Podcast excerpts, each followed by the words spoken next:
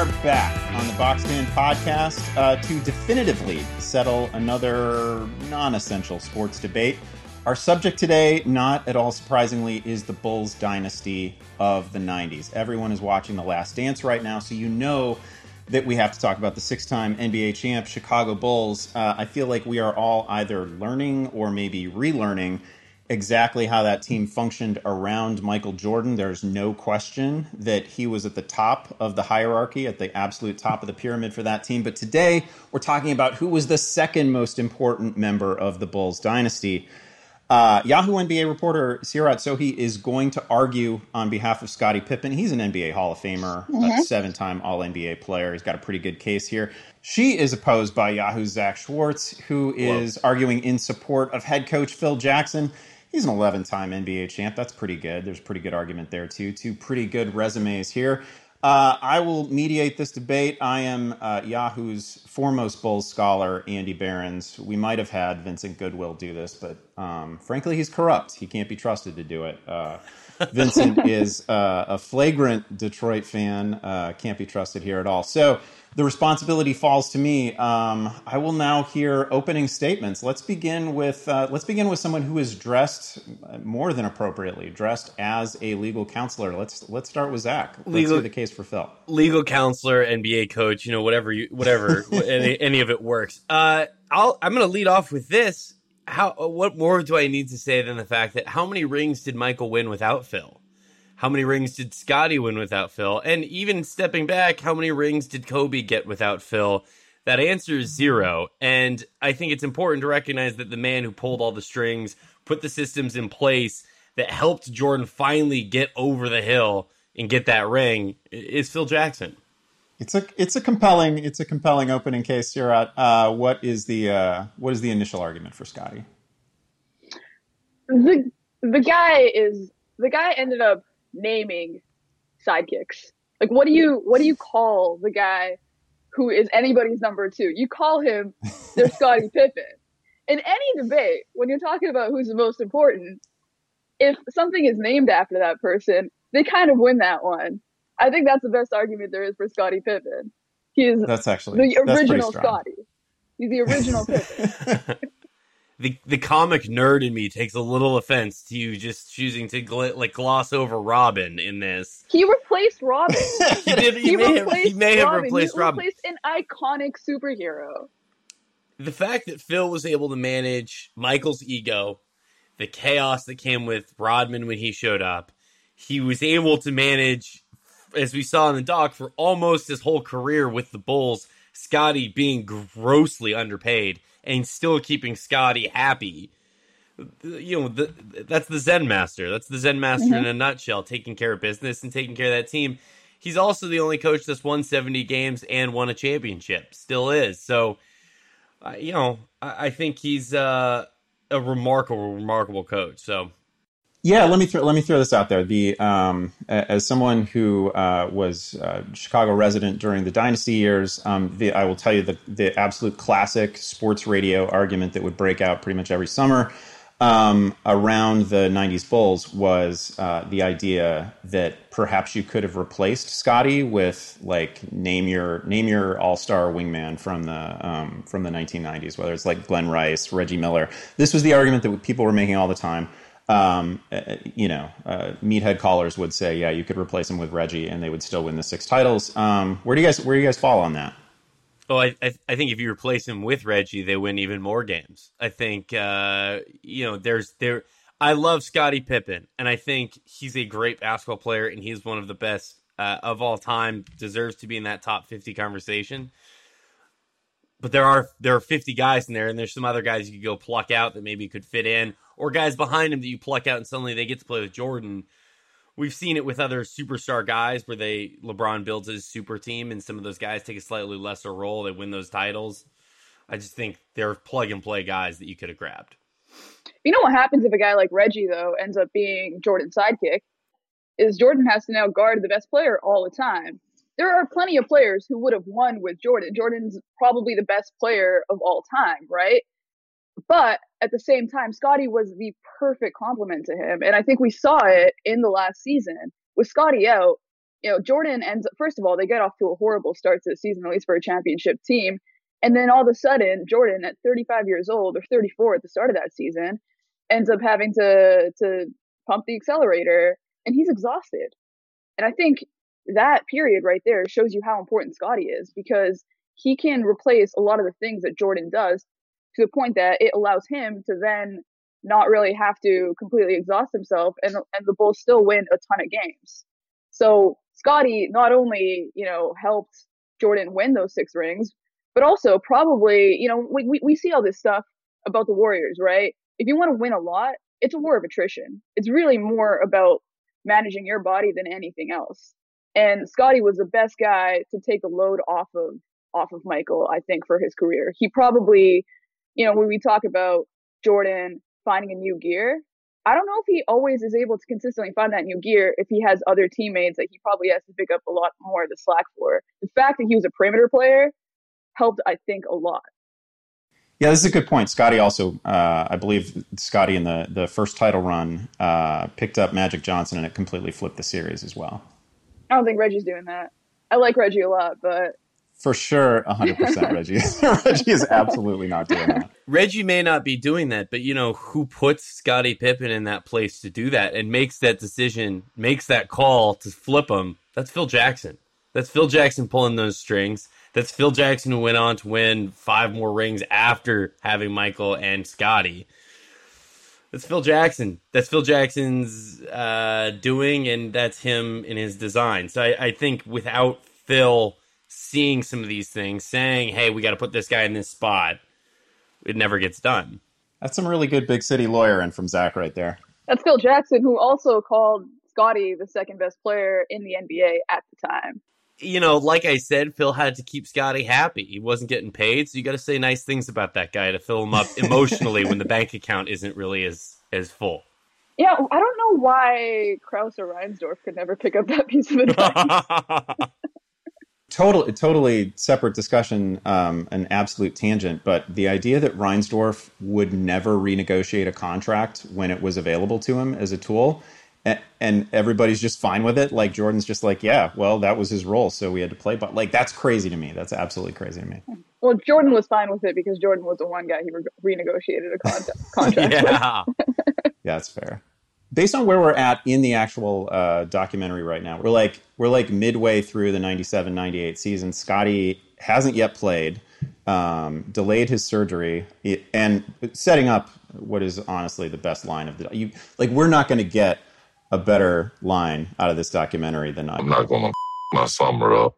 That's really good. That's about yeah. as good as it's going to get. Mm-hmm. Um, the team has started twelve and nine, right? So uh, how how does that how does that shape your opinion on the relative importance of both Phil and Scottie Well, to me, it shows that you know, despite how talented they were, without one of their key cogs, they were struggling. You know, and without, I mean, that's going to happen all the time. But you can take it back to the time that Scottie played without Jordan. They they were still a great team. They weren't a championship team, but you know that that time showed that they were both very important and it was just a reversal of that you know jordan without pippen was still a fantastic player still the best player in the league but he couldn't consistently carry the load what do you think zach you know one of the biggest takeaways i've had from this documentary has been the fact that a lot of the other people, not Scottie Pippen, I'm not here to bash Scottie Pippen. I'm here to argue the merits of Phil Jackson. That a lot of the other people on that team were not very good watching Steve Kerr sprint around, it was like, oh my god, he's like a. It looks like he's like a buck thirty soaking wet. Like that's to get that guy numerous rings, to get some of these players that were on this team in the positions that they were in to succeed is mind-boggling to me. And I I don't know, like Michael is amazing and the the team that they ended up building around him was good and the trades they made were good. But oh my god, the like the center play that they had, the guards that they had weren't exactly blowing your hair back. So I just uh I, that's the biggest takeaway I have had was he gave me another appreciation for the scheme and the system that they ended up developing there in Chicago. Man, put some respect on Ron Harper's name here. Oh, Ron Harper was the thank you. Bro, bro, watching it. what do you, what do you mean they don't have guard play? watching it and watching You got Michael. two coach, Oh, and you also got you don't don't even want to mention don't even want to mention uh, Dennis Rodman, who was a number three there.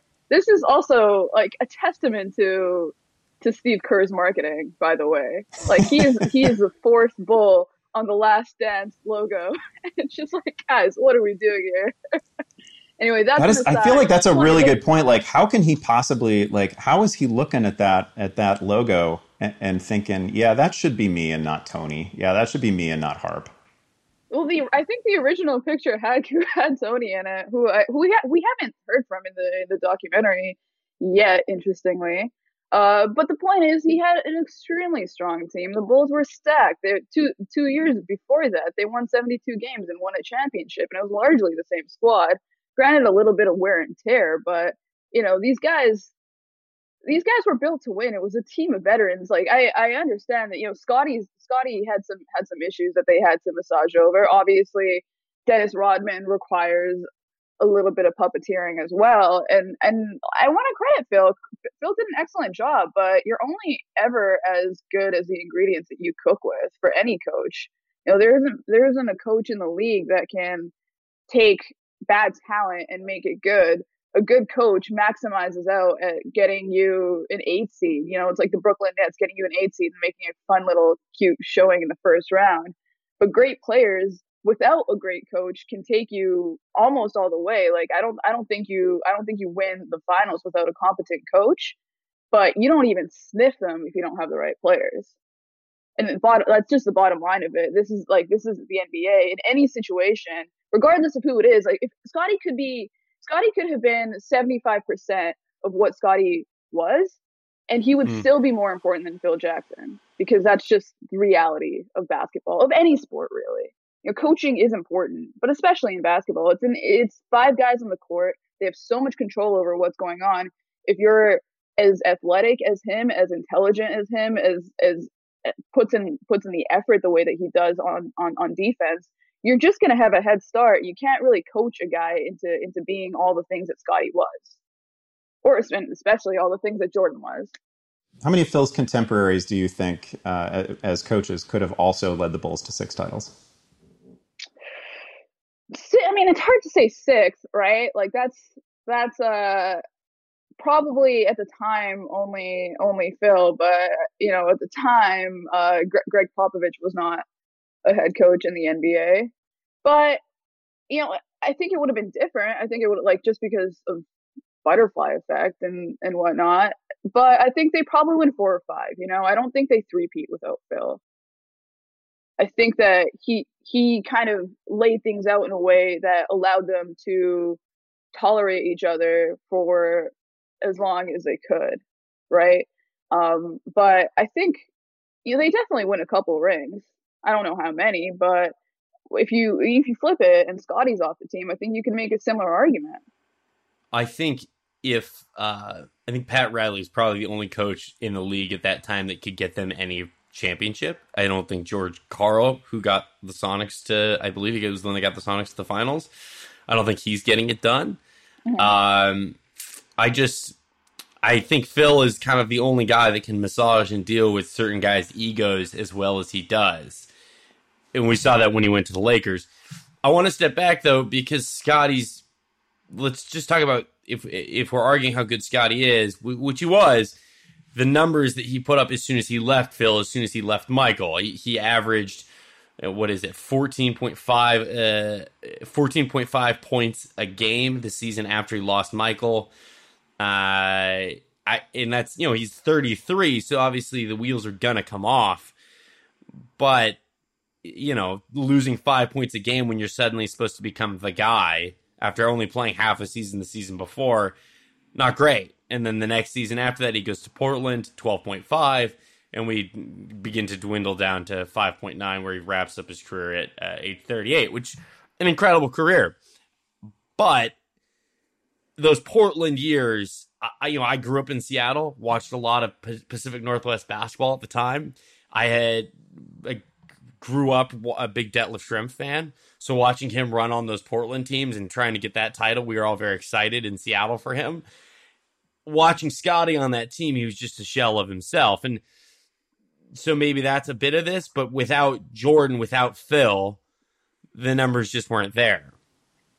First of all, Well, that's let's- uh, let's- Parks and go. Rec superstar Dallas Dallas Schrempf yes. to you, sir. Yeah. and also, this, I mean, we're talking about S- Scottie Pippen with back. I mean, he was definitely done by then. I think, I think it was, I think it was pretty obvious that he was done by then. If you want to look though at what he, what he was without Jordan, I think it's better to look at, at how he fared in his prime when Jordan retired for two years. He immediately adjusts and averages 22 point, uh, 22 points per season the first year after not, like not really expecting that that's a role that he would be in. I think that's a big part of this. Like to go from being the number two to suddenly being the number one and excelling at it the way that he did, you could tell that you know he was he was made to be that kind of player. You know, he ne- he wasn't necessarily the guy that was you know born to close out games, and that's probably why Phil Jackson went with uh, went with Kukoc and when uh when Pippen famously sat out in the in in uh the final moments of game 7 there but uh he kind of he kind of provided everything else that that you could to that team. You know he was a fantastic rebounder. He picked it up defensively. He averaged 5.6 assists despite the fact that he lost you know his favorite assist man. I think uh i think that speaks to to what he what he was as a as a guy without jordan more than the years in uh in portland Yeah, so Zach, let me get your thoughts on the uh, on the two Jordanless years, mostly Jordanless years, uh, in between the two uh, three peats. So I think the most impressive thing about that is that they go from like a 57 win team in '93, and then they're they're they're like a 55 win team that is competing legitimately for a title the following year without Jordan. Um, does that speak more to the job that Phil did or the player that Scottie was? I mean, I think it, it's a direct. Uh, it directly shows how good Phil is. That you lose the best player in the history of the NBA, and you don't really even lose a, a step. You you get all the way. Let's see where the, where was their record at that point. Um, sorry, I just had this up. Yeah, you lose you lose Jordan, and you get to the Eastern Conference semis without the best player in the history of basketball, and just kind of you don't really even miss a beat. You you win. You only lose. There's only a two game difference when you lose your best player and the best player on earth. That's that I think speaks to the ability to manage people and to put people in place to succeed. Uh, Even even uh even more for that case is the fact that Scottie only averaged 22 a game which like you need more scoring than that. So someone else was picking up a large portion of the slack. If it's if you're only getting 22 and you lost the best scorer, uh, uh, you lost the best scorer in the league, and you're only getting 22 from Pippen. Someone else has to come in and pick up the slack. And I think Phil's best ability is to get people to rise to those kind of occasions, and that's the clearest with that 93, 94, and then 94, 95 team. who could you replace with Pippen that would have basically done the same thing in the league at the time? Hmm. I struggle because so much of what. Hmm. Can we just assume that we're going to pay them? Because Scottie we- Pippen was the best sidekick of all time. Is No, that no. why you struggle? no, I struggle because can we just can we just assume that the person's going to screw up their contract so badly and just accept peanuts to play for this team? Can like is that fair to like? Oh, we're just gonna we're gonna pay this person nothing and they'll be totally cool with it. Can we just run under that guys, or do I have to actually line up contracts? Because Scottie's no, greatest. uh, like let's say like forget the cap, forget the any any any of the machinations. Take Scottie off the team, put somebody else on the team, and the rest of the team's the exact same. So at various at various points in his career, he was uh, there was a deal on the table for Shawn Kemp. Um, there was, I believe, uh, obviously the timing on this would not exactly be right, but um, there was a Jerry Krause was in love with Tracy McGrady. Um, there was constant flirtation around Tracy McGrady. I think there was an Antonio McDyess trade discussed at some point that is not one of the major ones that we think about with Scottie, but but Kemp was the big one. Hmm. I'm I'm biased. I'm from Seattle, so I grew up in love with Shawn Kemp as well. I don't think Shawn is going to do the ball handling and assists that made Scottie such a wonderful player. But you know what? You lose Scottie Pippen, you've got the greatest basketball coach of that era right there waiting. he's going to find someone to step up. Got I mean, maybe Steve Kerr can get those assists. I don't really. You know. don't even believe it. You're like, ah, I don't know. I mean, I don't know. I, I guess Phil could do it. I don't know if Tracy McGrady works. If you can trade, if you like, because I think Scottie Pippen was a big asset that you could have moved for a good player and a someone else to come in. And I don't know if that necessarily moves the needle enough. But I also think you have the best coach in basketball sitting there and ready to draw and dial stuff up to figure it out. I'm sure Phil would have drawn up a lot of nice alley oops for Shawn Kemp. Um, and maybe, know. you know, I think the, the best reversal of this is the Sonics that aren't in the finals, right? But yeah. So who knows what happens? So who knows what happens? But you know, a guy like Shawn Kemp and also like Tracy McGrady, too, too too young at the time, and also you know he didn't really. I don't think he would have wanted to be Vince Carter's number two. I don't like. I don't really see him wanting to be Jordan's number two either. The the thing that I think I always go back to with Scottie is how good he could have been, and how much he was willing to sacrifice his own abilities and really like finding himself as a basketball player because of Jordan. Like he spent every every part of every relevant part of his career, aside from those two years where Jordan Jordan retired, he spent alongside him. And I think we underrate, especially like with a guy who's a fifth pick, extremely talented. We underrate how much potential he had because, like, put yourself in the position of actually being Scottie Pippen. You gotta wonder what you what you've got, you know. Like you're you're six eight, you're the fifth pick.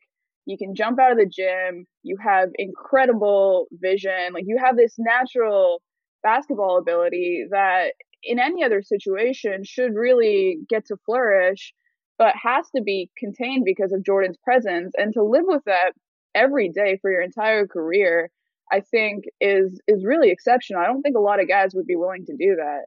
All right, give me closing arguments, anything that you haven't said, any ammunition that you want to throw out there. I'm I'm going to close with my opening argument. Being a sidekick is literally named after Scottie Pippen. Like that's that's it. That's just the whole ball game, you yeah. know?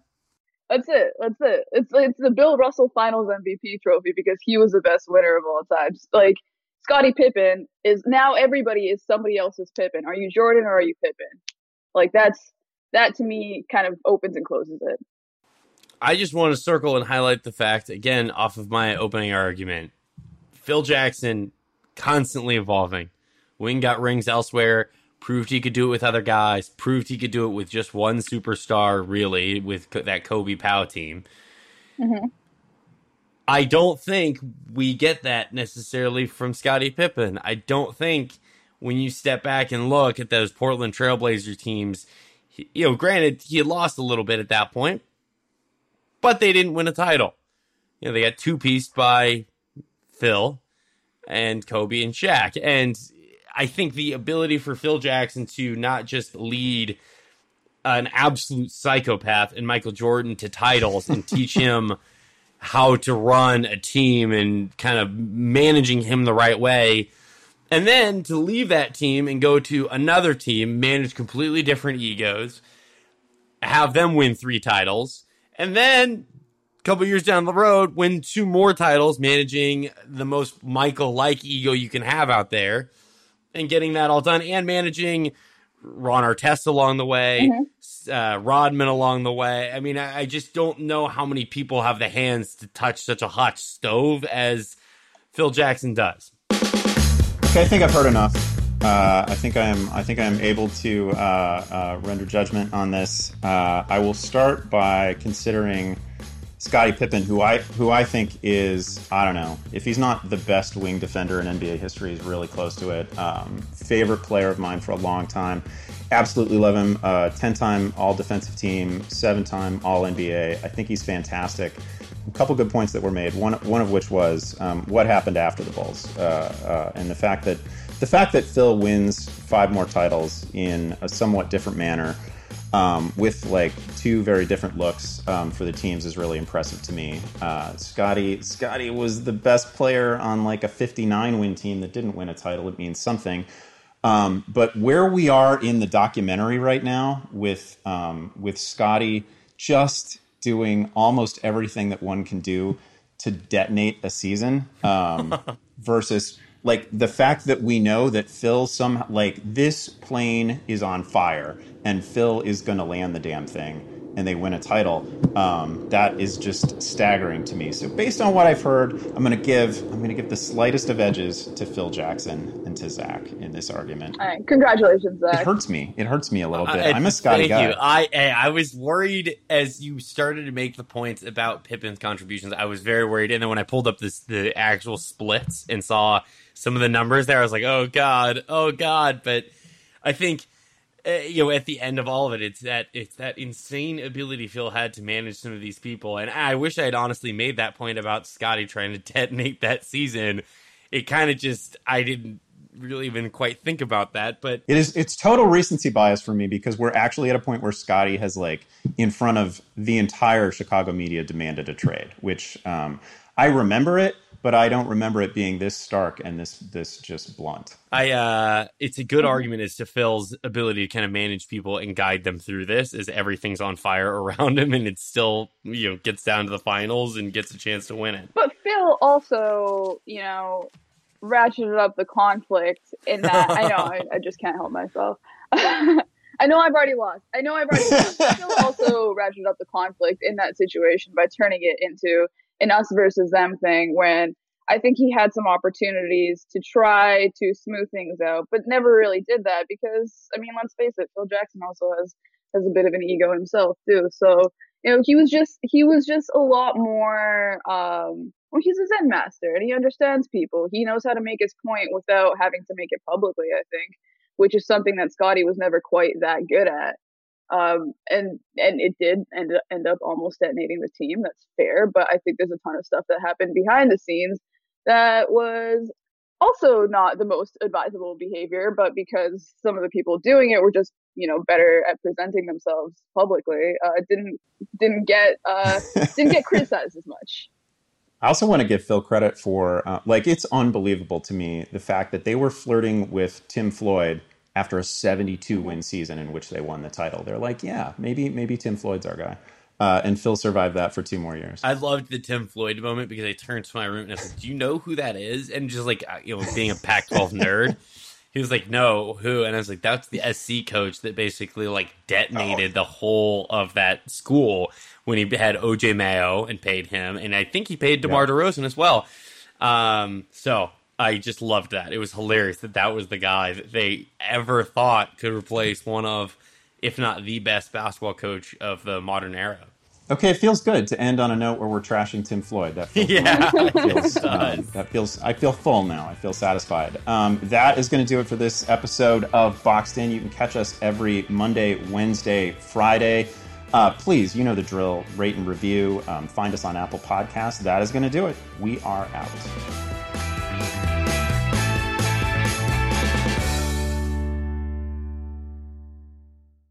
It's no secret that our world has been interrupted. A World Interrupted is a daily podcast telling stories of coronavirus and its impact on the economy. So subscribe today on Apple Podcasts or wherever you listen to podcasts.